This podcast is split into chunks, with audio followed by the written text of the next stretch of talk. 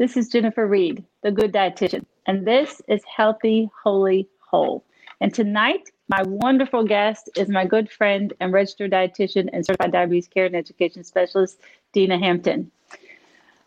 And Dina has a wonderful um, background in nutrition. She taught me so many things uh, when we worked together, and I'm excited to have her on so we can have this amazing conversation about diabetes and caring for people with diabetes when it comes to nutrition, um, as we are the nutrition experts. So, Dina graduated with her master's in nutrition, dietetics, and health sciences from the University of Nebraska as she completed her dietetic internship at the Ohio State University. She is a skilled registered dietitian and certified diabetes care and education specialist with over seven years of experience in a variety of settings, including adult and pediatric. Uh, hospitals, acute care facilities, patient clinics, community based organizations, and through her various work experiences, she has become proficient in creating individualized nutrition care plans on patients with nutritional needs and dietary restrictions, and other health factors. And currently, she is working at the Memphis Veterans Affairs Medical Center, specializing in outpatient care. So, help me welcome Dina Re- Hampton. Dina, Dina Hampton. we got married, Jen. we got married, yay. okay. Thank you. So, thank you so much for having me. So good to see you. Thank you. I am so excited to have you. You were um, on the, the the top of my list when I was thinking about different podcasts and what could I do and who could I have. Um, because again, I just I learned so much from you oh um, oh when we worked together at Le Bonheur. I mean, you were such a a, a great mentor to me. Um, and uh, so tonight we're both um, certified diabetes care and education specialists. Um, we're both working in a little bit of a different setting. You at the VA, myself uh, with Baptist. I manage the uh, Baptist diabetes program. Um, and so I thought it would be really good to just sort of touch base on diabetes and nutrition care and get your thoughts and ideas on, you know, so what what are some of the challenges that you face or you see um, when it comes to um, trying to counsel and, and talk with patients who have diabetes? Right. I think the biggest thing, especially in my population, we have a older population and the veteran population here in Memphis is trying to get over that stigma. A lot of times they're used to seeing what their grandfathers had or their grandparents, their parents who may be deceased by now um, when diabetes care and education wasn't at the standard that we have today. So getting over that stigma of, oh, I'm automatically going to lose a limb or I can't eat anything and everything is all about the sugars and things like that. I think that's the biggest barrier when they're first diagnosed is trying to get them over that stigma and in the new way of thinking. I agree 100%. That is absolutely a barrier because you're right. Um, you know, maybe 10, 15, even 20 years ago, this type of diabetes nutrition education was not available, um, or at least not available on a large scale like it is today. Um, mm-hmm. And even today, um, statistics from the ADA, uh, American Diabetes Association, says only 6% of all patients diagnosed with diabetes ever get to education with us and this right. type of diabetes education. So, so if they don't know, so you know that stigma is there in the sense that yeah i'm just automatically going to be sick and i'm going to have amputations. Um, i would also say that then once we get past that because sometimes what i see is just this this absolute denial. So right. so they they they will deny that oh i don't really have diabetes. Well your a1c is 11 i'm sorry but you do. Right. Um, i feel fine. i feel fine. that yeah I was like, well, I was like, you know, I feel like we should also change um, diabetes. You know, we we consider um, hypertension or high blood pressure the silent killer. I feel like diabetes is the same because you can have blood sugars of 600. You can be walking around blood sugars as high as 600, not feel it, not know it. Right. And that can go on for a long time until your body gets to the point that it's so sick that okay, well now you know something's wrong, but you've right. had those high blood sugars for a while. Um, and I'm not, I don't know uh, if you have these same experiences as well, but so then once we get past the stigma of, okay, it's diabetes, and we've done a terrible job in society of blaming and shaming people who have diabetes because, right. well, we sort of tell them it's their fault. Well, you way too much, it's your fault. um, even though that's not always the case because there are over 200 genomes for type 2 diabetes. So not everybody's type 2 diabetes is related to weight, even though we still treat them that way. But then the other barrier for me is okay, so I now have to dispel all of the nutrition and dietary myths that have been perpetuated by the fad diet community which mm-hmm. then also gets perpetuated and placed uh, on our patients from doctors. Yes. And you kind of mentioned it before how only 6% of, patients get to that, get to us. And I think a lot of the times we don't have that support from our physicians, and they're just so quick to say, white's not right, and give them a pill. And they're only in there for mm-hmm. 15 minutes with a new diagnosis and you know they leave their patients scared but i think if we were to have more interdisciplinary communication and really get those referrals to us so we can manage that take more time with the patient let them know more about the disease like you said there's over 200 genomes it's not your fault it may you know maybe different things we can definitely alter some lifestyle changes for you we mm-hmm. can make it work to fit you because we have the time and we have the expertise to do those things. Right. So I think it is really all about the interdisciplinary right. communication, not just straight out saying white's not right and giving them the metformin pill and sending them on your way. So it's really about that communication and that transition from just the diagnosis to the education that we really need to start doing a better job of. I agree, one hundred percent. Um, I'm like a one one one woman dietitian crusade. Uh, you really are. End fad diets. I am, and you really to the are. point where you know that's why none of my friends or none of the ladies from church, nobody asked me for nutrition advice anymore because you know Larry uh, says when I'm wrong, I'm extremely humble.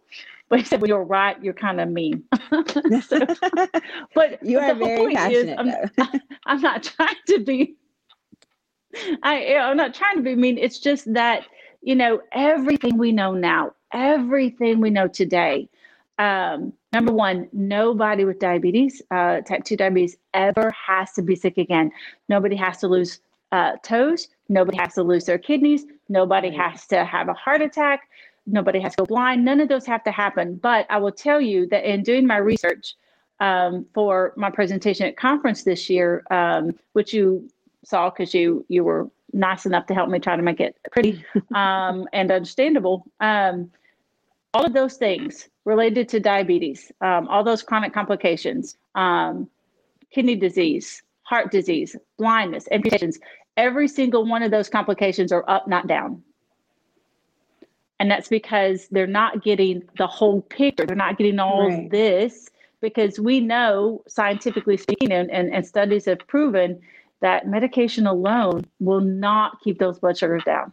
Right. And diets alone, I have got tons of stuff in front of me right now because, you know, um, I'm a research junkie and um, everything points to the fact that diets fail. And we have to keep in mind, diets were brought about for weight loss, not necessarily diabetes.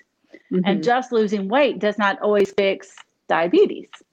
Right. And so, what if we just approached diabetes and other areas of our health with, okay, well, let's let's just try eating healthy, um, and being a little more physically active. What if we stopped focusing just on weight and weight loss and focused on eating healthy and being well with our diabetes?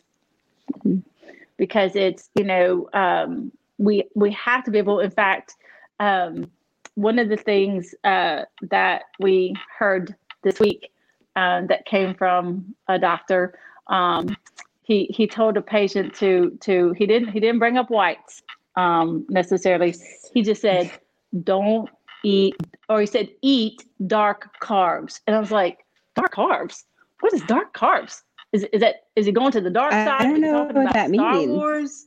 you know does Does Darth Vader have his own set of carbs now? I don't, or the whites now? No you know, idea. the Jedi?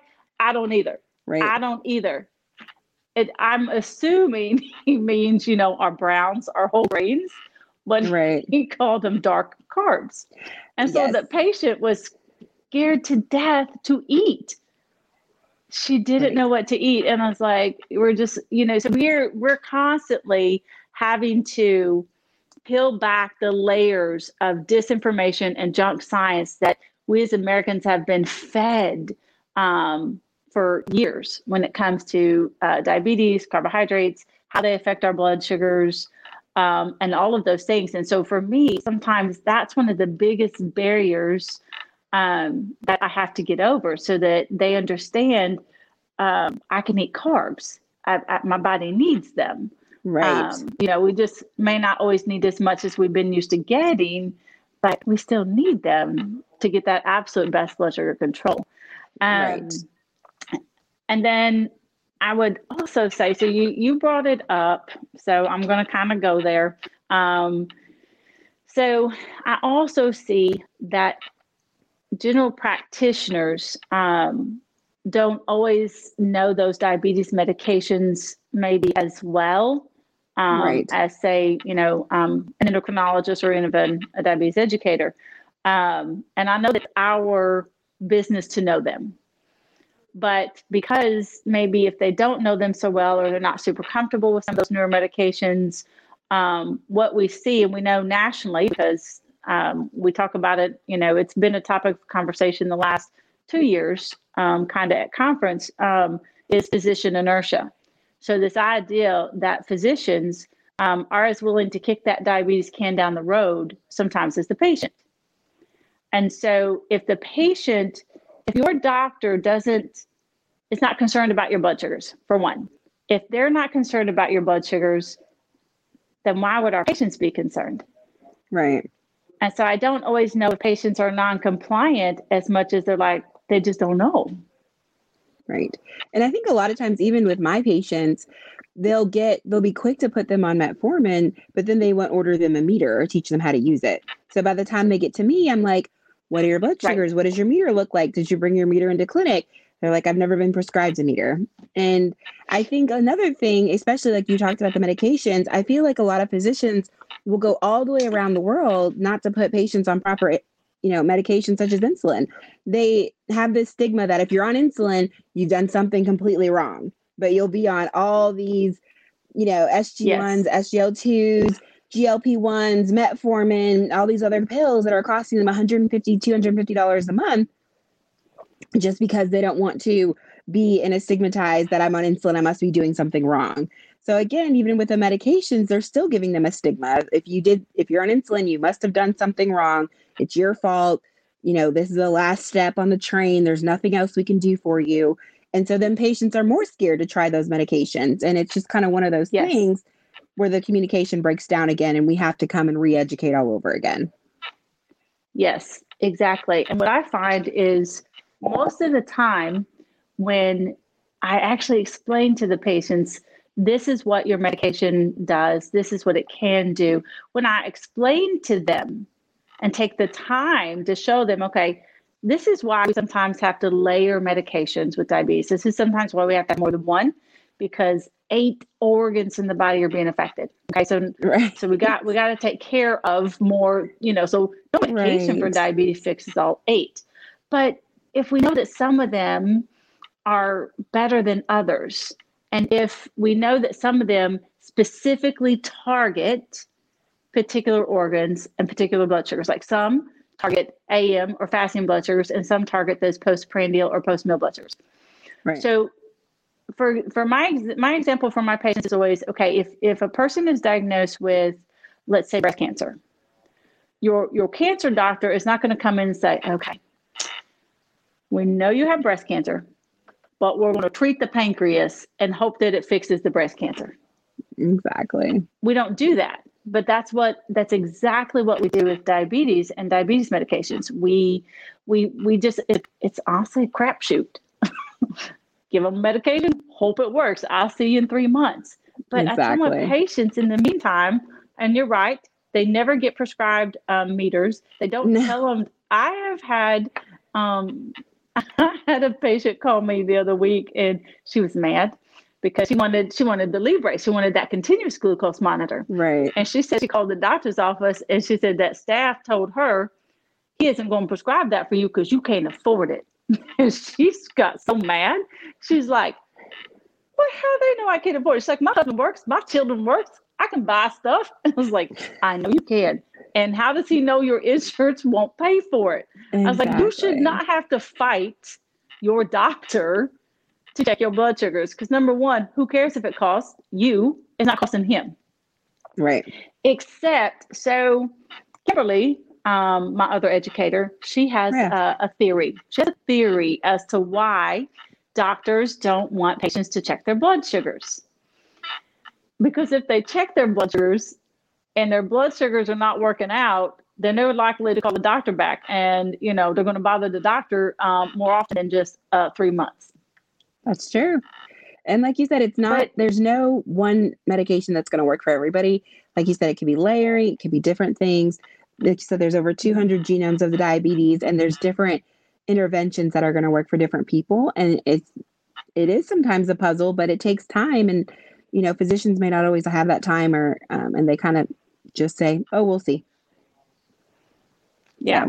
Um but the the thing i always remind my patients is you know so while we're working that out you know if you don't check your blood sugars number one um what happens in the morning versus after we eat different processes mm-hmm. so we're going to have so you could be high in the morning and okay after meals or vice versa or you know you could kind of be all over the place but knowing specifically where you're high or normal also helps us to do better with your meal plan. Maybe we have to change something up, um, right. and also helps better with those medications.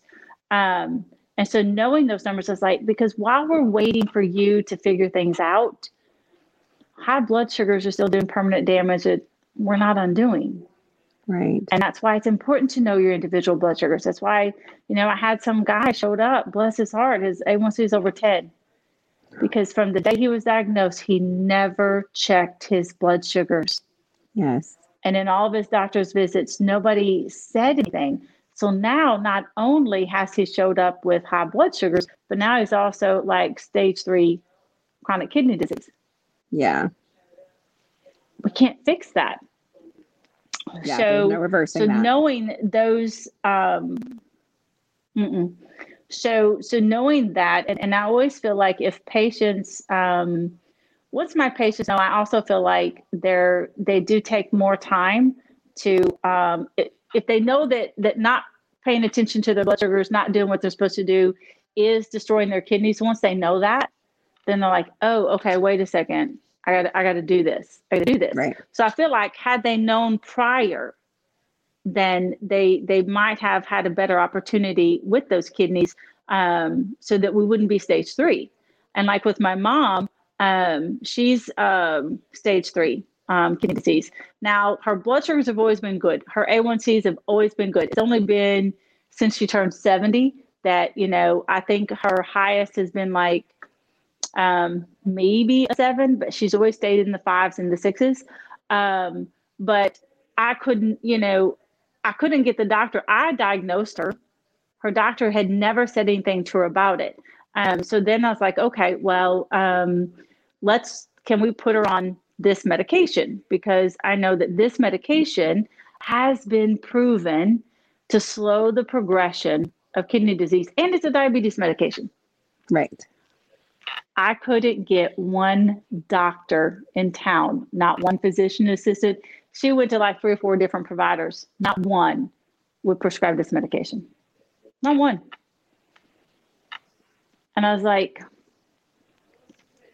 how how do we practice that kind of care when it comes to diabetes when diabetes is still the fifth leading cause of death in America? Right. Right. And I mean I think it's you know one of our jobs like you said to give those that patient autonomy to fight for themselves and to fight for their needs but yes. in order to know what their needs are, they need to be educated to be like, hey, you're right. I do need to check my blood sugars. Let me call my doctor and get a meter. I do need to know what these medications are doing to my body. Let me get more lab works more often. But if they don't know, like you said, then how are they supposed to fight for what they believe in or what they need done for their health or how to take care of themselves better so they can have more time with their families? And that's really what it's about giving them time and living their best and feeling their best um, and a lot of times it's not explained to them how they get to that stage. Exactly, exactly. That's a huge point. I love the way you stated that. That's perfect. Um, and right now in this pandemic, um, you know, prior to the pandemic, we had, um, I think the statistic um, from um, Feeding America was something like 32 million families um, uh, suffering from food insecurity. And obviously, during um, this pandemic, that has exploded really. I have several other dietitian friends who are doing amazing work in um, food security and uh, food pantries. But those people then are also adversely affected um, right. with their diabetes because of the foods that they can choose and the foods that they have. And I think as dietitians, um, we're really the best ones to be able to help work them through that and give them the best advice because so often again what they're going to get is well just don't eat the five whites. Okay but those five whites is what i can afford. Right. So that's within the boxes i, I got at the food shelter. Right right so i think we as dietitians are are more equipped because that's what we go to school so long for to help them to understand because we need to help those people who are struggling with food insecurity right now to still be healthy with their diabetes so one of my favorite things to do before covid hit was um, um, thanks to our friend Andrea. Um, I was going down to when, when Andrea graduated uh, with her nurse practitioner's license last year. Um, so she took a job at the Memphis Health Center. And okay. um, so she hooked me up. Uh, she asked me if I could come down and do free diabetes for them because they can't afford. So after work, um, I'd go down on my own time and I would do free diabetes classes. And it was oh, the wow. most rewarding time because I never used a PowerPoint. We just, I took my my my play foods because you know I love using them. And um, we would just sit around this big table, and the staff would stay because you know the chief medical officer's like, you know, man, Jeff, I didn't mean to stay this time, but once I start listening to you, she's like, I just I just got to stay because they were hearing things that they'd never heard before. Right. The patients were hearing things they'd never heard before. So I wasn't making them feel bad because I was like, look, I grew up in a single family home. Chef already was chef in my house growing up. So I know what it's like to have limited funds. And I know what it's like to try to make healthy out of, you know, maybe not such right. healthy foods. Um, so so I love I, I, I, love working with that population, and I hope to get back down there uh, again soon with them. um, so one more quick question: uh, for you. Because um, see, time time goes by fast. It's been an amazing conversation. I just love you so much. um, okay, so as you know, when I was putting my presentation together, I had a little bit of information about the um, body mass index, mm-hmm. Um, and um, because so during the uh, doctorate program. Um, our that very first class, our very first assignment was as dietitians, which do you prefer the body mass index or ideal body weight, which do you use most, which is most accurate for you in your practice? Because um, I think most dietitians across the country um, don't really like the BMI because it's not super accurate. Um, and so I had information um, on the BMI from Ancel Keys. So Ancel Keys was the physiologist who in 1972 um, started writing a lot of papers on the body mass index. And that's when it gained popularity. And that's when we sort of uh, put it into place because uh, prior to that we had the uh, metropolitan life insurance policies. So we got did away with those and started using the body mass index. But in um, my most recent um, uh, subscription um, of um, today's dietitian, there was an article about uh, the body mass index as to is it actually racially biased as well? Because a scientist, a Belgian scientist, developed it in 1832 and he based it on white males. Right. So women and people of color do not fit those numbers. Right. And Ancel Keys said himself, okay, I never meant for this to be used on individuals, only um, large uh, epidemiological population studies, but it is what we use. It's the standard mm as to which people are their health status is assessed. So, your thoughts on on that because that was just mind blowing to me to find that out that it was based on white males.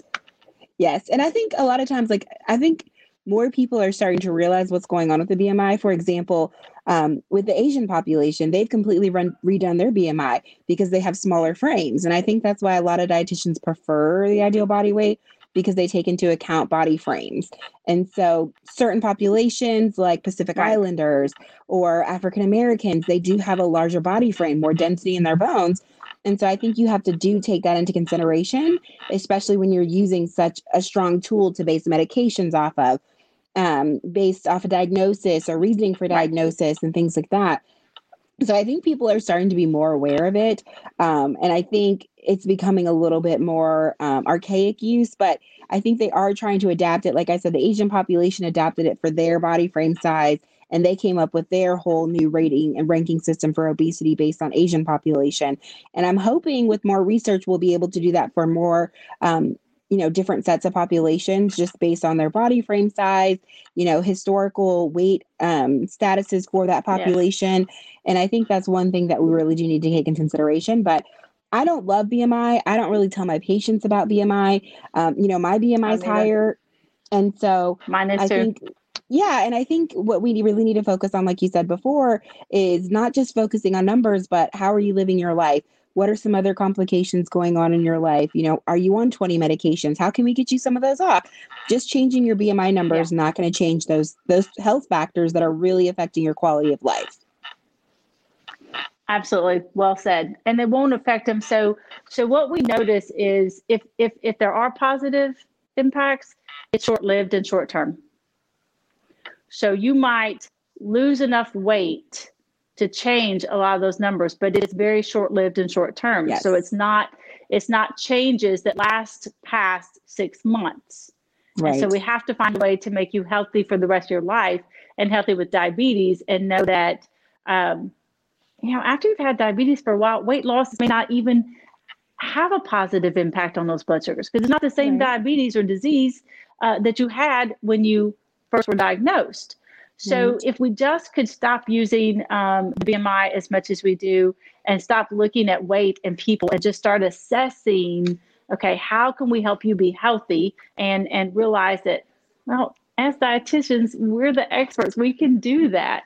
Um, right. And and and getting the doctors to really sort of uh, think of us as members of the team um, exactly. And not, you know, these outliers that are like, you know, yeah, go ahead. You you can go see them, whatever. Um, right. So, uh, wonderful, wonderful conversation. I hope anybody that's listening um, got something out of it. I hope that you know um, uh, that it was uh, good information for everyone and not just the two of us, because it was excellent for me and it was just so good uh, to see you. Um, I know we have to be uh, careful uh, even though we don't live far from each other, you're just basically on the other side of the uh, uh, road from us. Exactly. we know that we have to be careful. We have to be careful during this time of the pandemic. We want to keep you and your family safe, and um, especially the new new family member who is going to be coming. Um, so. Um, thank you so much for being a part of this tonight, and um, so good to see you. And I hope that you continue to stay safe and um, hopefully I will see you in the very near future. And just as remember, uh, everyone, I, I didn't always know to do this, but if you see this video and you like it, please hit like and subscribe because the only way for me to actually get my own YouTube channel is to have 100 subscribers. So please, if you liked it if you enjoyed it, hit subscribe and get us on YouTube so we can make a difference. Right. Yes. So thanks, everyone. Thanks, Dina. Thank you so much, Jen. Talk Thank you. you I had a great time. Okay. Thanks. Me too. Bye.